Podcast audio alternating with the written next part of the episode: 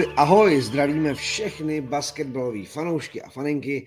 Po delší odmoce tu opět máme Basketball Focus podcast a samozřejmě nemůžeme začít s ničím jiným než s konstatováním, že se těšíme na finálovou sérii NBA, kde po 12 letech uvidíme hrát borce Boston Celtics a proti nim v uvozovkách starý známý, ale je to prostě Steph Curry, Damon Green a Clay Thompson, Golden State Warriors a finálová série. Tý budeme věnovat hlavní nebo úvodní porci dnešního podcastu. Zareagujeme na to, co se stalo v playoff a samozřejmě si řekneme něco i o českém finále, Eurolize a možným spojení českých reprezentantů Honzy Veselýho a Tomáše Satoranského v Barceloně.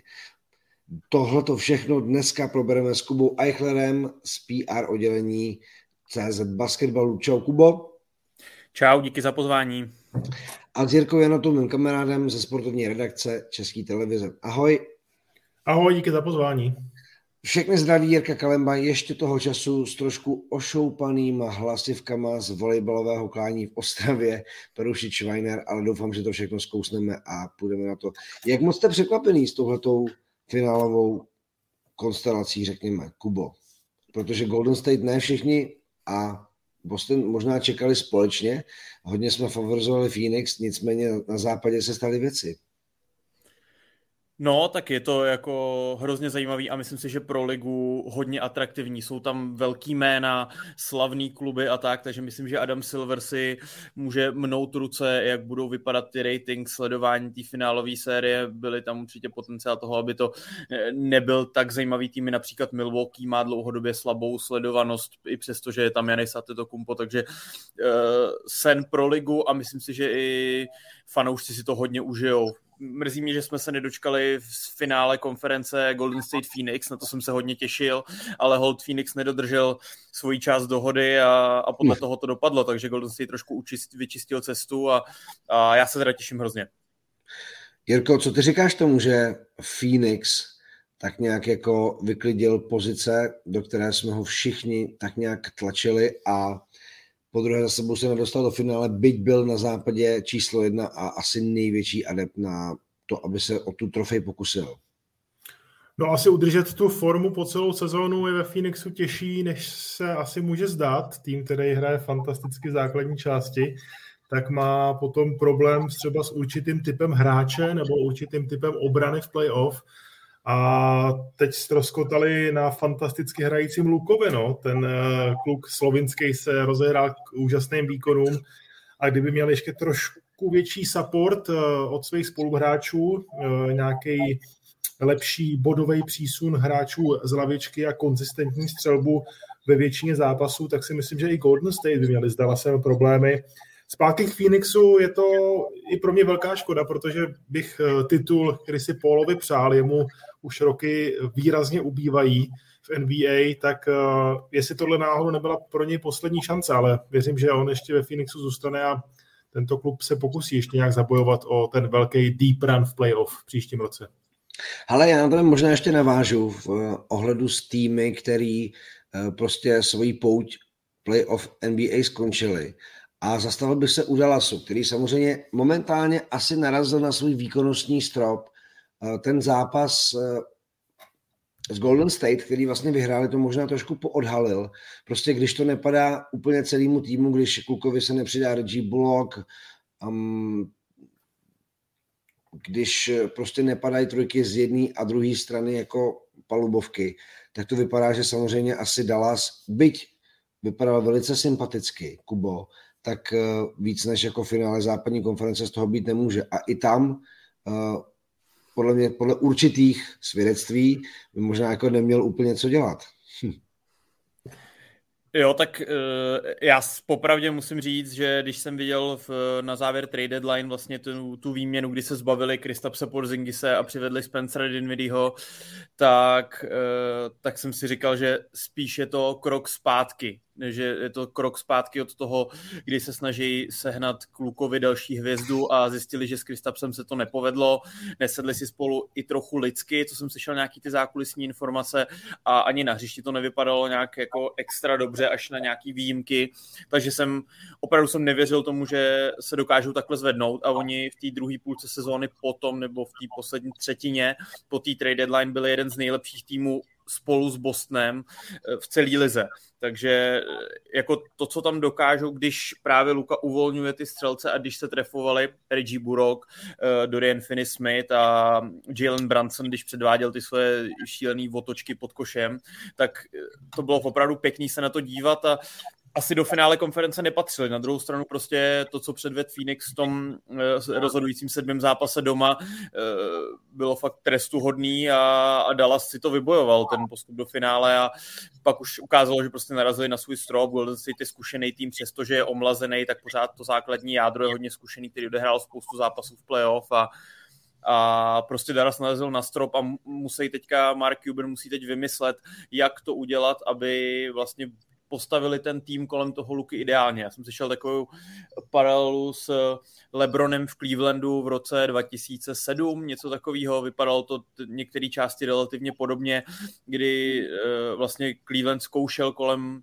mladého, ještě hodně mladého Lebrona Eh, sestavit ten tým ideálně a úplně se to jako nedařilo, až vlastně Lebron odešel, tak to Dallasu samozřejmě nepřeju tady tohle, ale musí mají teďka nějakou dobu na to vykoumat to, jak to kolem Luky nejlíp postavit. No. A Luka teď tím snad bude věřit, když postupili do finále konference a chvíli nebude uh, trucovat, že by uh, chtěli třeba někam jinam. Takhle jakoby víme, že Evropani z Dallasu neodchází, souhlasí Dirk Novicky, nebo kdo souhlasí s Novickým, zvedne ruku. Um, je jasný, že z Dallasu se určitě něco stát jako vlastně musí. A mě by jako zajímalo, co by se jako z toho pohledu skladby týmu nejradši viděl, nebo kde je podle tebe ten, ten zásadní post, který by Mavericks měli posílit, protože Phoenixu bych se ještě jako za chvilku dostal, ale příchod Spencera Dinvidího a to, o čem mluvil vlastně Kuba, jasný, že nějakým způsobem energii Mavericks jako dalo. I ty klíčové momenty a klíčové statistiky se u Dallasu zvedly v závěru základní části, ale teď vlastně jako co dál? Mám superstar, která uh, jednak pro můj vlastní trh znamená strašně moc, pro fanoušky, kteří byli zvyklí na bílou superhvězdu, znamená strašně moc, ale teď jsem, teď jsem si zjistil, že na západě, pokud chci dojít k titulu, prostě jako něco přidat trošku musím. Co teda ty bys tam jako viděl? Já ještě nejprve doplním Kubu, asi i vlastně tebe, Jirku, já si myslím, že Dallas byl rozhodně zaslouženě ve finále, ve finále západu. Eh, musíme si vzpomenout, že i Luka pár zápasů v playoff, playoff chyběl a Jalen Brunson tam extrémně vyrost eh, a tu formu, jakou měl Dallas proti Phoenixu, tak kdyby hráli stejným tempem a stejnou eh, střeleckou úspěšností proti Golden State, tak ta série podle mě vypadala úplně jinak. Neříkám, že Golden State by nepostoupili, ale bylo by to o poznání zajímavější. No a podle mě eh, chybí Dallasu trošku trošku centimetry agresivita pod košem. Máš tam hromadu střelců, Luka je schopný Eh, otevírat pozice, ale mně by se hrozně líbil v Dallasu typ hráče, jako je třeba clevelandský Jared Allen nebo Evan Mobley. Nějaký podobný typ eh, velkého mobilního hráče, který vyloženě nepotřebuje balón. Takhle, ono samozřejmě, co se týká jako zápasů playoff, tak uh, Dallas si to vybojoval v sedmém zápase na palubovce Phoenixu a teď bych spíš jako se dostal k tomu, co vlastně byl řešit Phoenix, protože všichni jsme je viděli ve finále, spousta expertů a lidí, kteří se kolem basketu pohybují, jim možná tu titul už jako přisoudila před playoff, ale je, už jak jste vzpomenuli, jako udržet v playoff ten válec a standard a level výkonnosti není nic jednoduchého a Phoenix to poznal. Takže co je vlastně jako teď čeká? Myslíte si, Kubo, že to ještě jako v rok vydrží, anebo že se to nějakým způsobem jako začne pomalinku drolit? No tak je tady jedna zásadní otázka, kterou budu muset, budou muset ve Phoenixu vyřešit a to je, co s DeAndre Aitonem. protože ten je teďka po této sezóně extension eligible, to znamená, může podepsat nějakou tu obrovskou smlouvu, obrovský prodloužení smlouvy. Po tom loňském finále se čekalo, že to bude uh, samozřejmost, že Phoenix prostě podepíše, aby měl ten stejný tým a to. A oni trošku pro mě třeba překvapivě s Aitnem už loni mohli před sezónou prodloužit smlouvu, neudělali to. A teď hrozně záleží, co udělají, protože on vlastně v těch uh, posledních zápasech playoff, hlavně v tom sedmém, už pak uh, ani nešel vůbec pak na palubovku a trenér Monty Williams uh, ze Suns, který je známý tím, že je hodně diplomatický a úplně se nepouští do nějakých velkých prohlášení, které by třeba mohl způsobit nějakou kontroverzi, tak jak bych to řekl česky, prostě vyhlásil trošku DeAndre Aitna, že se jako vlastně nezasloužil být na té palubovce v, tom posledním zápase a snad i nějak, nějaký fázi toho šestýho, jo. takže uh, jsem zvědavý, co tam je za tenzi, jak se to nějakým způsobem vyřeší. Popravdě jsem myslel, že tohle dobou už na ESPN nebo někde vyjde článek, kde se dozvíme něco z toho zákulisí, protože ten poslední zápas to bylo fakt tak extrémně jako bizarní, tak zvláštní ze strany týmu, který měl sebou tak skvělou sezónu. A, takže jako tam záleží, co s Aitnem a musí rychle, no, protože Chris Paul s Bookerem eh, si sedějí dobře, ale kolik má Chris Paul takovýhle sezon a je vidět, že on nevydrží asi zřejmě úplně zdravý celou dobu, takže jsem zvědavý, co udělají. Navíc jako docela velký emoce zbudilo vyjádření Patrika Beverlyho hned vlastně po skončení té série, kdy ho označil za kužel dopravní Krise Paula, jako tím narážel na jeho obranu. A hodně se to řešilo, vlastně jestli jako výkonnost Krise Pola stačí na to, aby Phoenix do finále v našlapaném západu došel. A když ještě zůstaneme trošičku na lavice poražených, tak eh, mě by jako zajímalo, jak se vlastně vnímal a zkousával se zraněním Ja Morenta, který nedohrál úplně stoprocentně tu sérii z Golden State Memphis, protože Memphis tady asi zůstane tohleto složení, který jsme už několikrát během letošní sezony okomentovali tahle ta síla na západě, s tou se prostě musí počítat a co od nich čekáš? No, tenhle tým může jenom růst, pokud se nedojde k nějaký třenici ohledně platů nebo nějaký vzájemný nevraživosti v kabině, což zatím vůbec nevypadá. Možná by prospěl týmu ještě nějaký jeden veterán, který eh, by trochu dohlížel nad eh, tím, co se v Grizzlies děje, ale tím nechci říct, že by tam bylo něco špatně. Naopak ten tým fungoval fantasticky, i bez největší hvězdy eh, na konci základní částky částečně v playoff hrál moc dobře a myslím si, že, myslím si, že má tým eh, Grizzlies asi nejlépe poskládaný vůbec výběr, co se týče potenciálu a budoucího talentu možná v celé lize. To je tým, který najednou z ničeho nic vystřelil. Jamorant to je trefa absolutně fantastická na draftu. A navíc eh, se týmu povedlo poskládat i další madíky, další ty kousky do skládačky tak kvalitně, že jim to excelentně funguje. A vážně dovolím se tvrdit, že ten největší talent a největší potenciál ve výhledu nějakých pěti, pěti, šesti let je právě v Memphisu, v celé ligy. Ha, tak přesuneme se na východ a k týmům, který asi řeší teď podobné jako věci, protože se jim nepodařilo postoupit do finále konference Philadelphia, Milwaukee. Um, Kubo, nechám ti volný výběr na úvod, nicméně řekni, co jeden z těchto těch týmů bude muset řešit dál, protože Milwaukee jako obhájce titulu samozřejmě ví, že má tu největší zbraň v lize, nebo jednu z největších a nejúdernějších a nejničivějších zbraní v lize. Na druhou stranu Philadelphia zase poznala, že ten kádr prostě na titul jako poskládaný není a Joel Embiid a stárnoucí James Harden možná ještě jako taky někoho dalšího potřebu, anebo to potřebuje celý restart. Jak je tvůj názor? No já si trochu sobecky vyberu Philadelphia, která je pro mě extrémně zajímavá, jsem strašně zvědavý, co v letě udělají, protože oni když uh, tradovali pro Jamesa Hardena a konečně se zbavili toho bolehlavu, kterým byl uh, Ben Simmons za, vlastně v celém posledním roce, tak uh, si myslím, vzhledem k tomu, že se do, vlastně do Philadelphia krátce předtím přesunul generální manažer Daryl Morey, který fungoval předtím ve Phoenixu a dobře se s Hardenem zná a když si to psal to v nějakých knížkách, říkal to na konferenci, že si myslí, že je to uh, prakticky nej, nejlepší hráč světa a že by se mohl porovnávat s Jordanem a takovýhle občas trošku až blbosti říkal. Takže si spekuluje, že on Hardnovi, který mu vlastně teďka končí smlouva, slíbil prodloužení a to, to maximální prodloužení, to znamená nějakých prostě šílených 200 milionů dolarů za, za pět let nebo něco takového, to je celkem jedno, o ty přesné částky nejde. Každopádně Harden teď eh, v po tom, co se vlastně přesunul do Philadelphia i co předtím hrál v Brooklynu, ukázal, že z největší pravděpodobností už na tyhle ty peníze prostě nemá.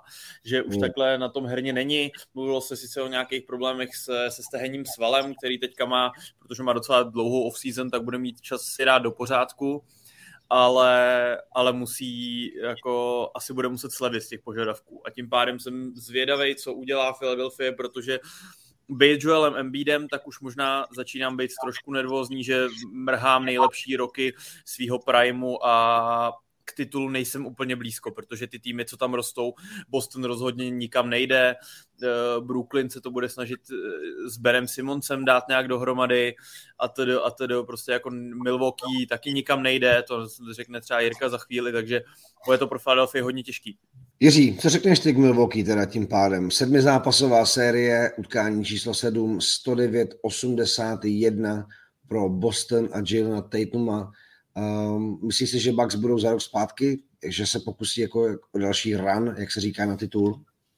Jo, to pro. Já o tom nepochybuju. Boston uh, měl a stále má největší formu v playoff a i ke konci základní částky. Celtics se rozjeli uh, úžasně, vlastně asi nejlíp od doby, kdy tam ještě byl ve svém primu Kevin Garnett s Paulem Piercem a Rem Ellenem.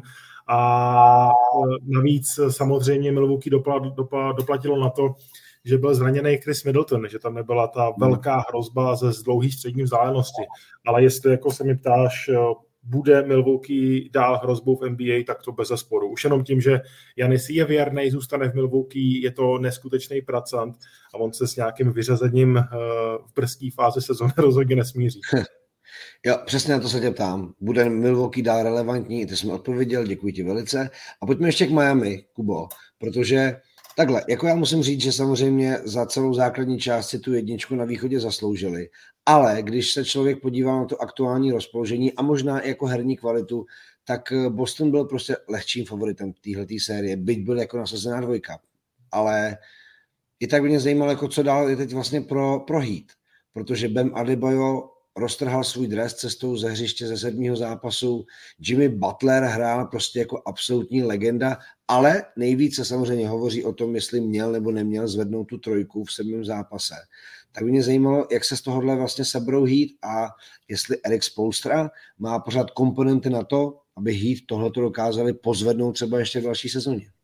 Eh, já jsem Miami, přestože hráli super basket, tak jsem jim úplně tolik jako nevěřil. Přišlo mi to mm. takový jako taková prostě v úvozovkách fejková prostě jednička nasazená na tom východě, protože eh, Erik Spolstra je prostě perfektní trenér, za mě asi nejlepší v současné NBA a. On ty svoje hráče dokáže jako extrémně dobře připravit i na ty zápasy základní části a namotivovat, aby předvedli to maximum. A podobné typy i Jimmy Butler, který si myslím, že je prostě borec, který nevypustí zápas, ne, nedovolí mu to vypustit zápas základní části a že já na tu NBA už pár let koukám a ten rozdíl mezi nasazením hráčů v základní části a playoff je opravdu extrémní. Hmm. Tak mám pocit, že u Jimmyho Butlera třeba ten rozdíl zas tak velký není. Samozřejmě to, co předváděl v playoff, to byl jako úplný úlet teďka ty poslední dva zápasy. Takže prohít já úplně nevidím v té top tier mezi těma největšíma favoritama pro příští sezónu, ať už to bude právě Boston, Milwaukee, eh, pořád si myslím, že tam nějaký ten Brooklyn nějakým způsobem bude na tom východě, takže Miami se asi tam bude držet nějaký prostě třetí až pátý, šestý spot, ale, ale nemají to jednoduchý, no, mají tam stavili to docela hodně na Kyle Laurimu, tomu je myslím 37 let už, takže uh, už ho trošku opouští, ty fyzické schopnosti nedrželo mu zdraví eh, v playoff, což Miami taky hodně poškodilo, takže úplně, říkám, nevidíme úplně v tom top týru, ale budou furt vysoko, protože prostě Spolstra a Butler. Uh, Jirko, já se tě zeptám na tuhle sérii, nebo vlastně na Miami taky ještě jednou, protože jako úplně z mýho pohledu se jednalo o sérii, nebo finálovou sérii konference, která byla možná jedna z nejdivněji rozpoložených zápas od zápasu, to jsem za dlouhý roky jako viděl, že každý zápas trošku jiný, navíc, jak se dařilo vlastně venkovním týmům, jako i to bylo docela zásadní. A co ty se vlastně soudíš jako o Butlerovi a Adebayovi, kteří zahráli strašně velké minuty, dostali strašně moc času a stejně to vlastně hít jako nestačilo. Jestli, jestli ty máš názor na to, co teda jako třeba Jimmy, který v těch zápasech, kdy vlastně Heat pomohl, hrál jako jeden, a myslím, že to říkal, psal na Twitteru Adam Nenadál, zdravíme ho, jako top 75, prostě jako absolutní elita NBA, ale stejně vlastně jako Heat to společně nedokázali dokopat do toho finále. Je to tak. Eh, podle mě Jimmy Butler je jedinou osobou, která zapříčinila to, že ta série byla delší. Jinak hmm. Boston uh, hrál líp, i když tam ty výkyvy teda taky byly úplně crazy, tak uh, ta série by skončila určitě dřív než až do sedmého zápasu. A Jimmy hrál na úrovni opravdu top pěti hráčů současné NBA. Možná dokonce v ten den, v ten sam moment byl uh, on tou jedničkou celé ligy, protože to byly uh, čísla Lebrona v Clevelandu, když měl zraněnýho Kevina Lava a Kyrieho Irvinga.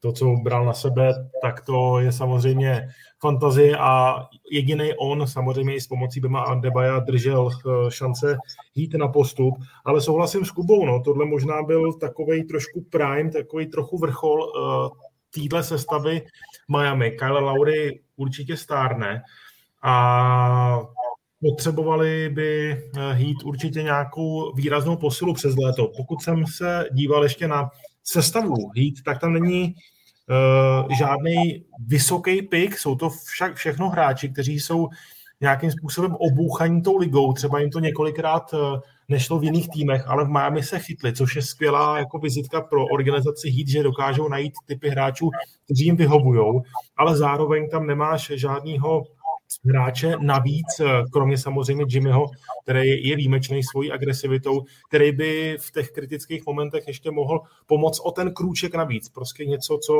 by pomohlo uh, Miami zase zpátky do finále. Jako za mě, já jsem si vzpomněl samozřejmě, když Jimmy Butler hrál ty jako nadpozemský výkony na finále v Bublině, protože tam vlastně, jako i to finále z Lakers, Jimmy Butler vlastně sám dokázal zdramatizovat, jo? ať už šlo o zápas číslo 5 a tak dále. Takže vlastně si jako říkám, co vlastně jako teď Heat potřebuje ještě víc, jako kdo by měl Jimmy mu víc pomoct, byl, to, byl by to jako líp hrající Tyler Hero, protože možná ten fyzický basket a ta výborná obrana Celtics prostě máme jako absolutně zadupala. S tím, že Kyle Lowry stárne, se asi nedá nesouhlasit, na druhou stranu taky přišly od něj střely, který prostě Miami několikrát hrozně moc pomohly.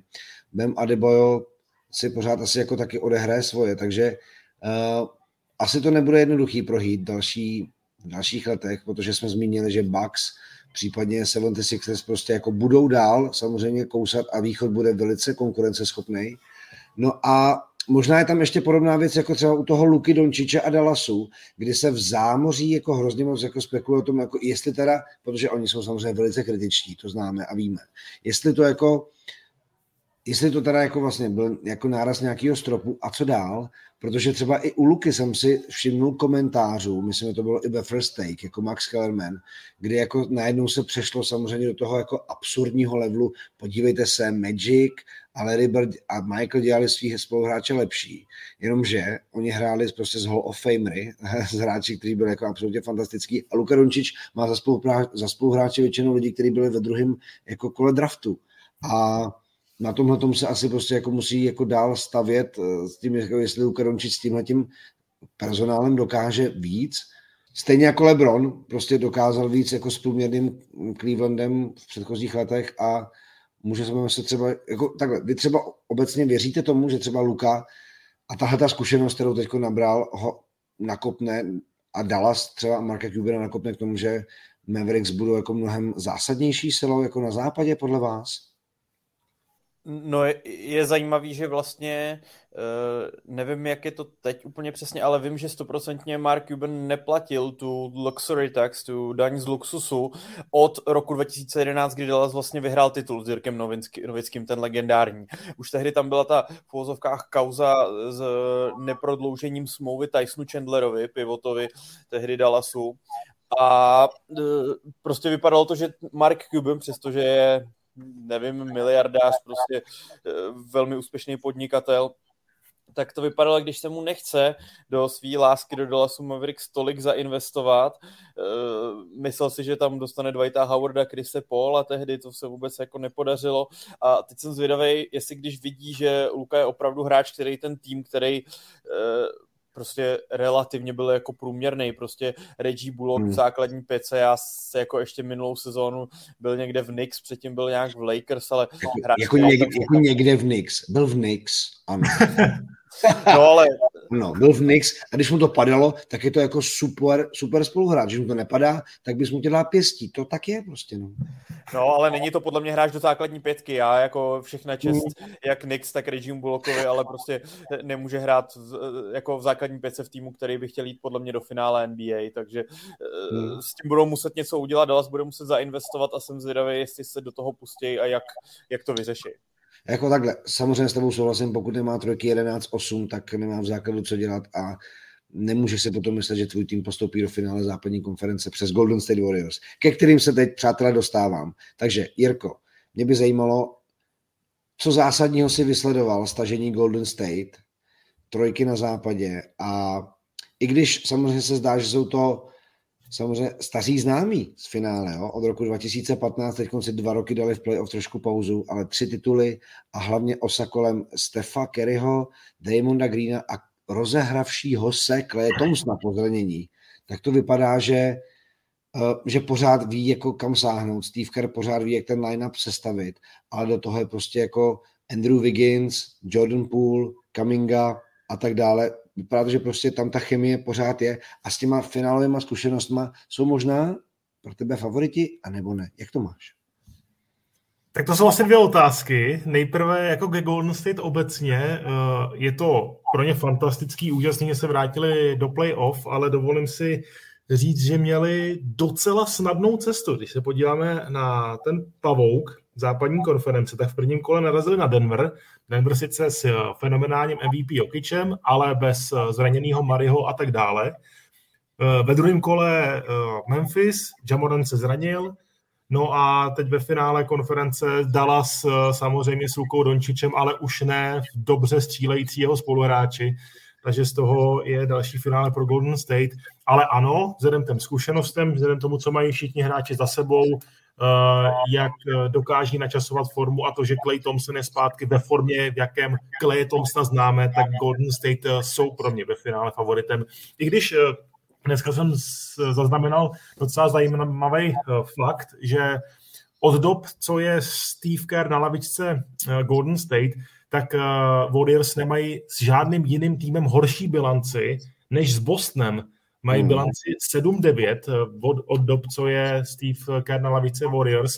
Samozřejmě těch zápasů je poměrně málo, protože Steve Kerr už je uh, v Golden State roky, nehráli spolu žádné playoff, ale je to celkem zajímavá statistika, že uh, prostě Boston jim dlouhodobě nesedí, ať už z jakýhokoliv důvodu a proto by ta série mohla být vyrovnaná. Boston má obránce roku Markuse Smarta a tak dále a tak dále, ale obecně přesto všechno Golden State je pro mě teda favoritem finále. Takhle, jako Boston jmenovitě Marcus Smart umí zalehnout na Golden State, jmenovitě na Stefa Kerryho, takže já samozřejmě očekávám jako velikou obranou bitvu fyzický basket a co ty myslíš, Kubo, že teda Celtics vlastně proti Warriors můžou nabídnout? Co zásadního v playoff jim tak jako fungovalo, že jsou tam, kde jsou?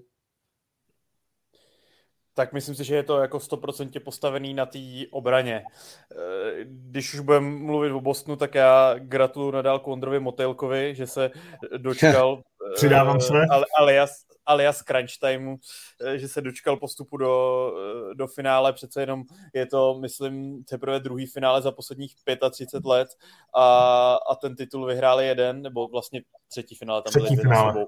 No, no, no takže eh, jako přesto, že je to vlastně tým, který má nejvíc titulů dohromady z Lakers historii, tak teď v posledních letech ty úspěchy moc nebyly, takže ať si to užije, protože to není jen tak, ty postupy do finále, se děli. A Boston jako předved neskutečný obrat. Oni byli podle mě na někdy v prosinci nebo na začátku ledna byli podle mě na 50%, možná i dokonce pod nima v bilance výhra porážek a od té doby hlavně co, jak zapli v obraně pod MM Judokou, vlastně novým trenérem, tak to je něco neskutečného a tu obranu si přenesli i do playoff a dokázali jako jí neskutečně vyšperkovat. Co můžou nabídnout je právě přesně ta obrana, kde ale vysí podle mě dva velký otazníky a to jsou, to je zdraví. Eh, ať už ano. Markus Smart, který měl problémy s kotníkem a já nevím, co se vším, protože ty jejich série, oni měli snad podle mě nej, naopak oproti Golden State nejtěžší cestu do toho finále, protože Brooklyn 4-0 sweep, ale uh, rozhodně to nebyla jako jednoduchá série, byla to jako velká bitva v semifinále konference z Milwaukee, teďka finále z Miami, to byla bitva, řežba, prostě eh, kolikrát tam hráči končili na zemi v zápase, to bylo něco jako neskutečného. Takže Marcus Smart je pomrácený a eh, Ty Mort, nebo, nebo Robert Williams je hodně pomlácený. To jsou dva, podle mě, ty klíče obrany, k tomu, aby právě dokázali zastavit a hodně jako trápit Golden State. No a pak záleží Golden State, kdo bude bránit uh, Jasona Tatuma, protože prostě Clay Thompson není ten obránce, který byl před uh, několika lety. Nevím, jestli uh, třeba příští sezóně, až bude mít kompletní training camp, se vrátí víc do té úrovně, kde byl předtím i defenzivně, když mu to teď začalo padat ale uh, myslím si, že takovýhle hráč na perimetru může být pro Golden State dost jako nepříjemný. Já jsem se k tomu chtěl právě dostat, těm jako jednotlivým matchupům a těm individualitám téhleté série. A chtěl jsem začít, začít Jasonem Tatumem, který, když už to vezmu od prvního vítězného koše v zápasu proti Brooklynu, ty jsi to vlastně vzpomínal, ta série sice byla sweep, ale jako nebyl to sweep s prstem v nose, co si budeme povídat. A ano, a pak zápasová přetlačovaná s tím, že Jason Tatum byl víc než Janis Antetokounmpo a e, teď i to finále jako východu z Miami, tak e, jako vyrost Tatum vlastně jako v jednoho z absolutně top hráčů ligy, o tom, o tom žádná, ale co, co může vlastně jako nabídnout navíc, s čím můžou mít Golden State jako tak ohromný problém a v čem může být on X-faktorem třeba té, té série, jako podle tebe? Jason Tatum je podle mě zatím MVP playoff, hraje, hraje fantasticky a nabídnout může ten svůj uh, vlastně bezbřehej ofenzivní repertoár a zároveň Jason Tatum i skvěle brání, on zapadá do té defenzivní skládačky Celtics. Takže na obrané polovině uh, dobré výkony a v útoku uh, pokud se rozstřílí, tak není pozice, který by netrefil. No. To je něco podobného, mm, trošku i když v jiném provedení jako na druhé straně Steph Curry, který je teda ještě větší mikrovlnka, ale nechat rozehrát Jace, uh, Tatuma eh, na útoční polovině může být pro Golden State smrtící. A jak říkal Kuba, já si tam taky nedokážu představit úplně osobu, která by ho vygumovala ze hřiště. Clay Thompson se o to zřejmě v nějakých fázích zápasu pokusí. Andrew Wiggins není úplně dobrý obránce. Tak tohle může být celkem noční můra, špatný matchup pro pro Golden State a navíc vedle Tatuma máš Jalena Browna, což je také hráč, který dokáže absolutně explodovat v útoku a je to podobný problém eh, v defenzivě pro Golden State jako, jako s Tatumem. To jsem právě chtěl dodat. Jako, ty jsi mi to úplně vzal, eh, řekněme parafrází sklepáků a jejich Bible, pro koho tam není Tatum, tak je tam Jalen Brown. A to Což už je, je jako trošku problém. Eh, a do toho ještě si vemte jako Markuse Smarta, který se asi položí a pověsí a co kolik bude moc jako se svým tělem udělat na Stefa Kerryho. A vlastně to, jak se asi Golden State dokážou vypořádat s tou fyzickou hrou a obranou Celtics, bude absolutně zásadní.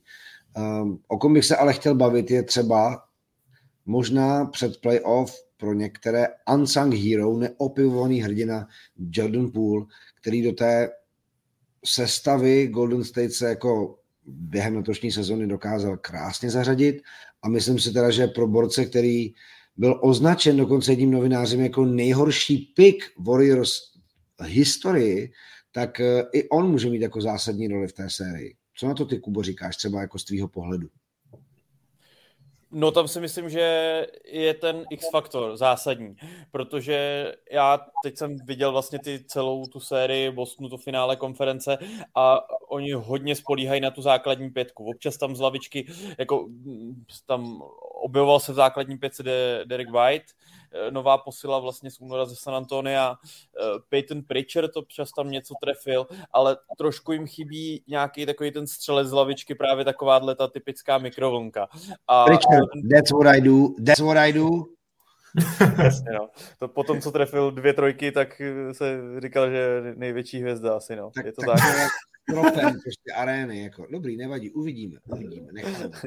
No prostě eh, za mě jim chybí uh, hráč střelec takovýhle z lavičky a budou muset hodně se spolehat na uh, Tatuma, Browna, skvělého nestárnoucího Ala Horforda, to je opravdu neskutečný, co tenhle ten Borec předvádí a vidět jeho radost po postupu do finále, to mi úplně zahřálo u srdce, ať Boston není můj nejoblíbenější tým, tak tomuhle hráči to opravdu po 15 letech prvním finále přeju.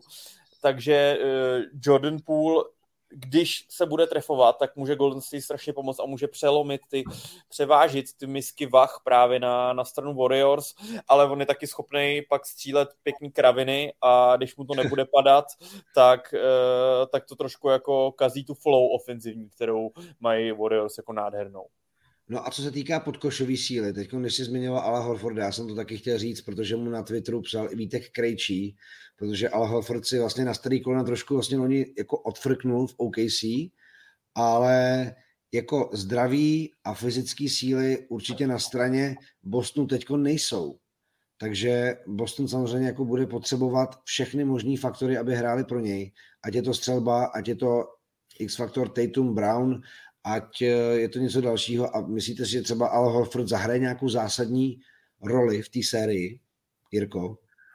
Ale jestli je hráč, kterýmu bych titul v téhle sérii přál, tak je to Al Hor- Horford. To je pro mě fakt ukázka obrovský oddanosti basketbalu.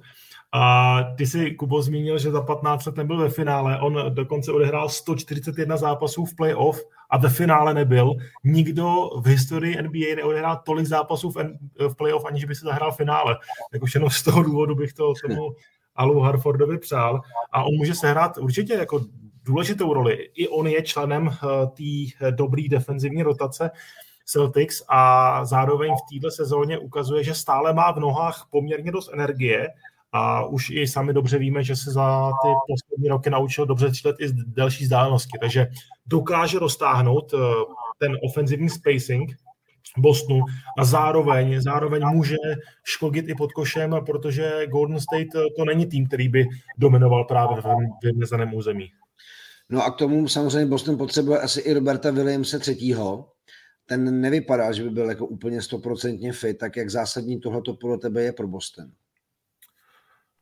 No oba, oba Williamsové takhle, když Robert bude zraněný, tak to samozřejmě problém je, ale už se v playoff ukázalo, že druhý Williams, i když je teda úplně jiné postavy, tak ho dokáže nahradit částečně. Eh, pokud bych to měl říct obecně, tak eh, samozřejmě Boston má skvělou formu, skvěle brání, má výborné hráče, o čem jsme tady hovořili, ale stále je to tým, který má nulové zkušenosti z finále, což podle mě může sehrát tu nejpodstatnější roli. Golden State to je vele zkušený tým, který ví, jak vyhrávat. Boston v této sestavě, současný Boston, to neví. Tak to, jak to vidí Kuba? Myslíš si, že víc jsou ty zkušenosti, anebo ta flow, kterou Celtics získali někdy od ledna a válcují zbytek NBA zatím?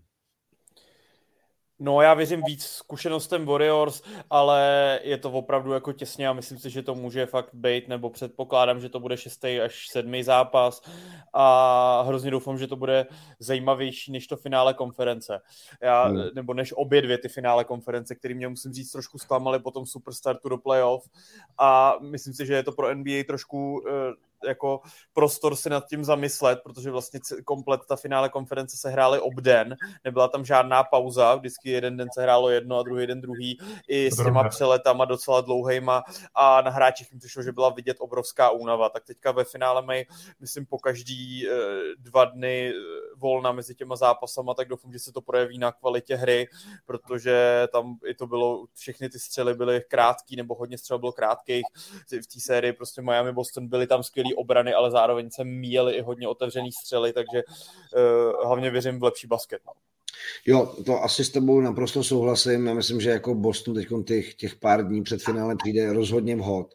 Tak když to začnu za nás, to kolečko, já to vidím Boston v šesti a to protože, a to protože Clay Thompson ukázal záblesky svého génia z minulosti, ale zatím to byly jenom záblesky a já myslím, že Jalen Brown, tedy Jason Tatum a Jalen Brown prostě na perimetru budou víc a Celtics fyzický basket převládne. Celtics in six, říkám já na úvod. Co Jirka Janota? No, uh, tyjo, těžká otázka. Tak o tom přemýšlím, co bych si přál a co se podle mě stane. Tak já, přeju, si, přeju, si, přeju si Boston v pěti, ale myslím si, že Golden State sedmi. Aha, to je, zajímavé, to je zajímavý měřítko, člověče. Dobře, co to Eichler?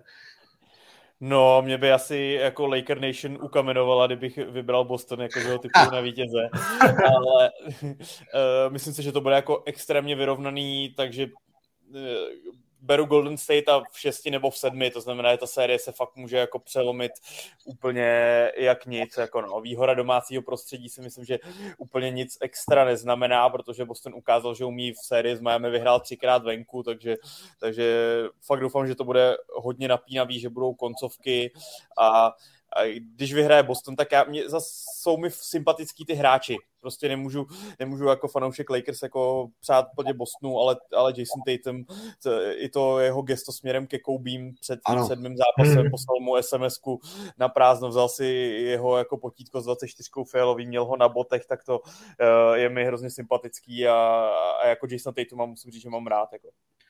Já musím říct, že vlastně mě na tomhle nejsympatičtější vlastně způsob, jakým oba dva týmy se do toho finále dostali. To znamená, že kontinuita a zdraví kolektivní u Golden State, který si prostě dva roky dali pauzu, protože jako na tom nebyli úplně nejlíp, ale s tím jádrem, který je prostě absolutně fenomenální a který už jim vyhrálo tři tituly, tak eh, zase dali dohromady tým, který mu to prostě šlape a který v tom playoff hlavně v těch důležitých chvílích ukázal, že na to má a že ty typy hráčů jsou prostě jako vítězný.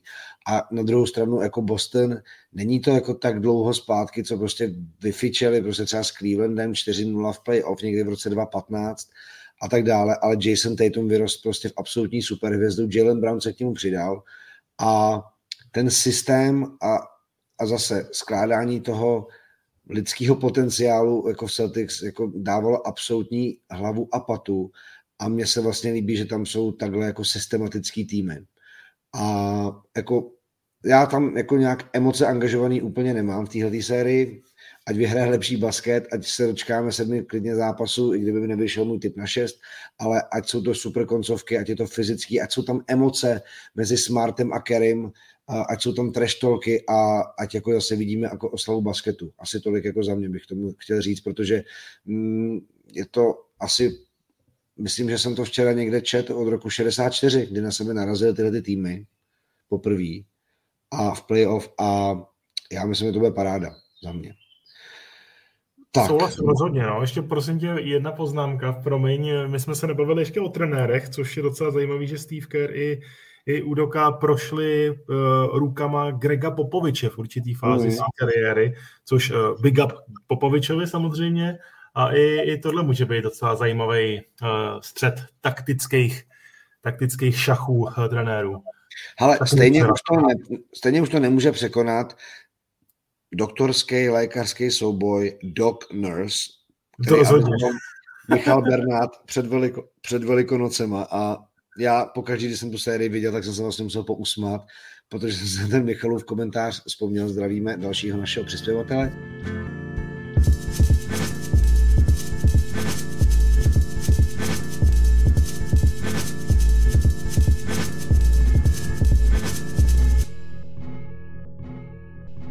No a pojďme, pojďme na český finále.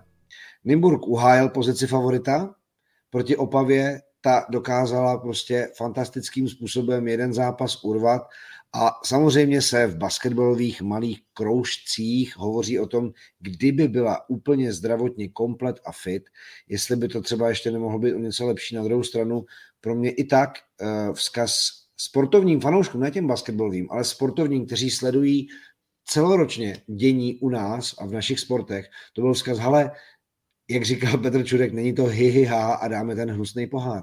Prostě to byla série se vším všudy a možná i pozvánka jako na další rok, jakože v Opavě se rodí opravdu konkurent s velkým K Nymburku. Tak pokud začnou, tak v českém basketu nedajdeme lepší zápas, to myslím, že rozhodně ne, než eh, zápas Nymburka v Opavě. To jsou vždycky strašně kvalitní zápasy, obrovská řeš, výborná kulisa, obrovský respekt opavským fanouškům za celou sezonu, zvláště v playoff. A jako rád bych, rád bych podpořil tvý slova, Jirko, že se rodí nějaký opavský bombastický tým, který bude ohrožovat pravidelně Nymburk. Ale upřímně řečeno, já si myslím, že už Opava v této generaci je tak trochu na vrcholu, no? že hmm. tam už jsou hráči přes 30 let. Máš tam Kubu Šiřinu, stále skvělýho, samozřejmě, obrovský respekt, jak hraje. Luděk Jurečka už je téměř 40 Mňadek přes 30, Zbránek přes 30 a tak dále. A jsem zvědavý a považuji za velmi nepravděpodobný, že Opava udrží Markusona, což eh, je také velmi podstatná věc. Moc bych si přál, aby příští rok byl aspoň stejně vyrovnaný, aby Opava dokázala nejednou, ale třikrát a možná i víckrát porazit v sezóně Nymburk, což třikrát se mimochodem letos stalo, což bylo v předchozích letech nepředstavitelný. Tak uh, jsem trošku skeptický, doufám, že mě opavští vyvedou, vyvedou z omylu.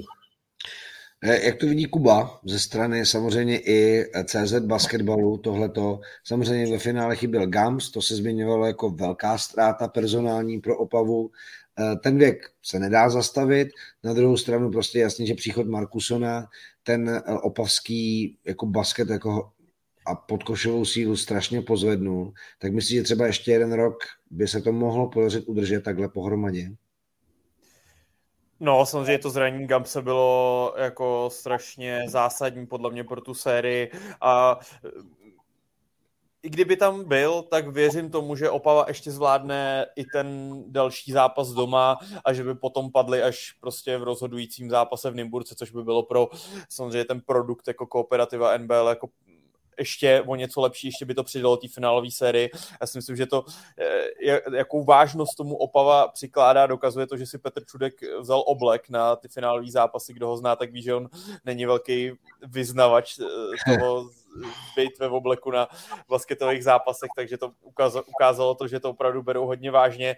Eh, měli to tam super připravený ve, ve, jako ve spolupráci s náma to, to finále se mi hrozně líbilo v Opavě, jak tam bylo strašně moc lidí, ta atmosféra byla fakt neskutečná jako. A věřím tomu, že to budou schopni udržet. Myslím si, že teď pochopili, že eh, dlouho nechtěli že ho sahat po zahraničních hráčích v Opavě. Teď pochopili, že když se trošku to jejich jádro těch Čechů doplní sem tam nějakým cizincem, že to nemusí být úplně na škodu a že to může pomoct. A věřím tomu, že dokážou ten kádr, že udržejí Markusona, že dokážou ten kádr nějakým způsobem poskládat do příští sezóny, tak aby byli zase konkurenceschopní, protože souhlasím s Jirkou, že Jirkou Janotou, že opravdu zápas Nymburka v Opavě je to nejlepší, co může teďka jako mužská liga nabídnout. A přesně s těma cizincema, co se Opavy týče po těch letech, když to prostě zapadne do té chemie a do toho jejich konceptu basketu, tak je to vlastně radost a Opavu to fakt jako vyšvihlo o něco výš v letošním roce, o něco blíž Nymburku taky zároveň.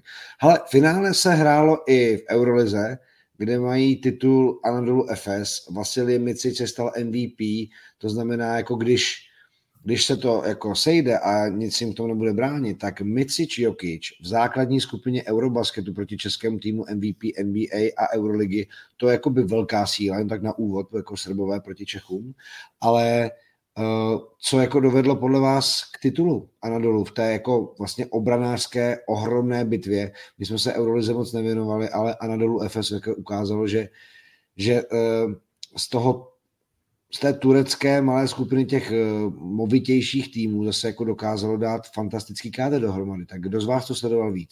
Řekněte si, křikněte si. Já jsem to upřímně zas tak moc nesledoval, ale pokud bych řekl poznámku, tak mě to hodně překvapilo. Věřil jsem teda výrazně, že titul skončí ve Španělsku, než že by se vracel do Turecka, ale za tolik jsem letošní sezóně Euroligu precizně nesledoval, takže bych radši předal slovo Kubovi.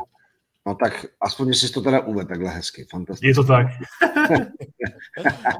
Děkuji za předání slova. Uh, jo, já si myslím, že tam je hlavní, jako samozřejmě ta skvělá obrana Efezu po celou sezónu, fakt jako výborně bránili, ale myslím si, že se ukazuje, že Mičič je opravdu teďka nejlepší hráč mimo NBA. Za mě, jako hmm. samozřejmě dá se debatovat o víc jménech, ale tenhle ten hráč je fakt uh, jako roste v opravdu jako velkou osobnost a myslím si, že jako dlouho nevydrží. Je mu 28 let, myslím si, že je to jako akorátní věk na to, nevím, jaký je jeho jako kontrakt, status v, v FSU, ale tohle se vždycky dalo nějakým způsobem vyřešit a, a já mám pocit, že jsem slyšel i nějaký drby, že právě Jokic v Denveru se snaží jako ponoukat uh, vedení týmu, aby se pokusili Mičiče vykoupit a, a dostat ho, což by bylo určitě pro ně skvělý. A, takže jako eh, FS jako obhájit titul v Eurolize je opravdu jako big deal. To není jako jen tak, to se nestává každý den. Nemám to tady před sebou tu tabulku, ale viděl jsem to někde na Twitteru, že je to jako fakt mega dlouho, co se tady tohle stalo a jako všechna čest Efezu, samozřejmě tvoří to tam víc ty peníze, není to takový ten úplně zaběhlej klub jako Real Madrid, Barcelona, Olympiakos, ty další týmy, které byly v tom, v tom finále, ale hold prostě tak to je a, a eh, Euroliga byla zase letos jako velmi, velmi kvalitní.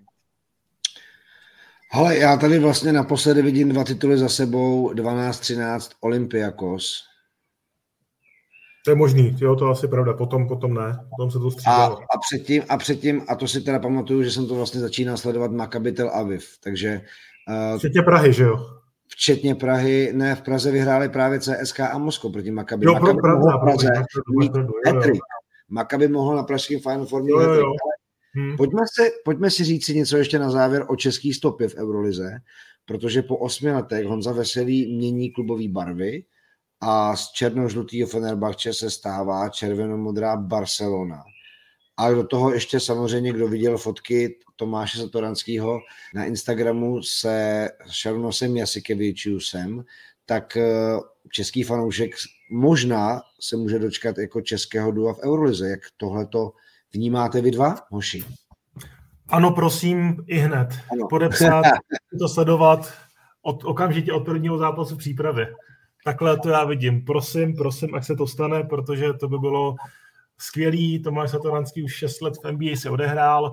Já myslím, že spojení zpátky Barcelony, zahrát si s Honzou Veselým, vyhrát nějaký titul v ACB nebo Eurolize, to je to, co já sobecky chci vidět. Kuba? Uh, za mě jako stoprocentně, myslím si, že to jako ještě to Satimu úplně neubírám tu NBA, ale i z těch jeho vyjádření mi to přijde, že to spíš směřuje k Eurolize a pokud si myslím, že půjde do Evropy, tak jsem si na 95% jistý, no možná ještě víc, že, že to jako bude Barcelona. On vlastně, měli jsme to eh, odpočítávání 100 dní do Eurobasketu, tak tam byl vlastně Saty přístup asi poprvé co pořádně, co se vrátil do uh, z NBA z Ameriky a ve smyslu, že každá sezóna v NBA je pro něj těžší a těžší se přizpůsobovat a tak. Nechci to úplně vytrhávat z kontextu, ale tím letím stylem to bylo a myslím si, že to je jako uh, jasný znamení tomu, že to pro něj prostě není uh, jako jednoduchý se přizpůsobovat a trošku mi to potvrdilo i, dělal jsem nedávno, tady byl na konferenci Mosty slavný trenér Aito Garcia Reneses, který ved spoustu dalších českých hráčů různých španělských týmech, ať už v Malaze, ved eh, Jirku Velšelu, Boše Bartoně a tak a bavili jsme se i o Satym a ten říkal, že, že prostě ta NBA pro něj nikdy úplně přesně nebyla, že chápe, že si ji chtěl vyzkoušet, že to je velký jeho dětský sen, ale že, že ho vidí v Evropě a že si myslí vlastně tak trochu, že by se měl vrátit dřív, než bude moc pozdě, dřív než bude takový ten veterán, teď je mu 31, nebo bude mu 31 eh, brzo Satimu, takže uh, to je ideální věk na to ještě tady tu Euroligu trošku ovládnout. No. Hmm. Jako já jsem slyšel drby o tom, že Anadolu FS, právě jako aktuální šampion, měl možná trošku zájem, ale na druhou stranu nikoho nemůže překvapit, že by vyslyšel volání svého vlastně posledního evropského klubu Barcelony o to víc s kamarádem a reprezentačním parťákem Honzou Veselým. Já jsem ještě když jsme naposledy vysílali Euroligu na ČT Sport, tak jsem komentoval právě zápas Fenerbahce Barcelona s těma dvěma. A mě by vůbec nevadilo, kdyby Jirko, jo, zkusíme udělat nějaký smutný oči na naše vedení, mě by vůbec no. nevadilo, abychom mohli si Euroligu vrátit s českou dvojicí Satoranský veselý Barceloně a to by byla jako to by byl dream job, to by byl úplný dream job. Ještě jednou, co? Byl by to dream job, jasně. Jo, jo, pro nás. Já bych a to přál i vám. To, to, by bylo, to by bylo vážně sledovat eh, Tomáše Satoranského s Honzou Veselým v jednom dresu, v jednom z nejslavnějších klubů ever, ještě v době, kdy mají basketbalu opravdu co dát, to by byla reklama a pohádka pro český basketbal. A ještě Kuba něco říkal, já jsem tě trošku přeslechnul v té naší no, jako vzhlavě, kterou jsme tam dali. hrozně bych to přál vám, hrozně bych to přál sobě, abych taky nemusel jednou na Satyho koukat ve zalepený a už bych si to těšil si to užít prostě někdy v 8 večer klasicky prostě s pivem v ruce a kouknout na kluky, jak si to tam nahazujou a, a jsou z toho parádní danky, jako to by bylo fakt, fakt super. Ale já jsem se úplně zasnil, úplně jsem si představil, jak Honzou Smetanou se střídáme na komentování tady těch zápasů a je mi vlastně jako hezky z tohohle daydreamingu, na druhou stranu prostě uvidíme, jak to dopadne. Nemůžeme to zase takhle jako si dětinsky přiblížit a vysnít. Takže eh, pokud se něco stane, věřte, že v Basketball Focus podcastu o tom budeme mluvit a já za dnešní skoro hodinový povídání, protože byla tam odmlka, stalo se spousta věcí, museli jsme to probrat a moc díky za čas Kubovi Eichlerovi a Jirkovi Janotovi Hoši, super práce s vámi, díky moc. Díky moc a jenom dodám, že Satyho a s Honzou Veselým a další český reprezentanty samozřejmě už brzo na ČT Sport a ČT Sport Plus eh, budeme vysílat reprezentační okno už je za dveřmi.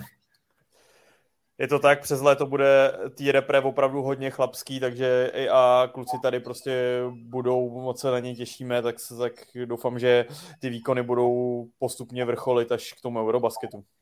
No a to je právě to, co jsem chtěl předeslat ještě vám posluchačům a fanouškům basketbalu, protože se blíží to strašně důležitý kvalifikační okno v rámci mistrovství světa 2023 a protože se blíží ta největší domácí sportovní akce letošního roku Eurobasket, tak si buďte jistý, že o tom budeme v rámci našich podcastů samozřejmě si povídat a zvát hosty a řešit to, co se stalo, co se stane a jak se na to těšíme. Ať už se jedná o kvalifikaci za chvilku, za pár týdnů, anebo samozřejmě o Eurobasket, o kterém budeme ještě během prázdnin vás informovat.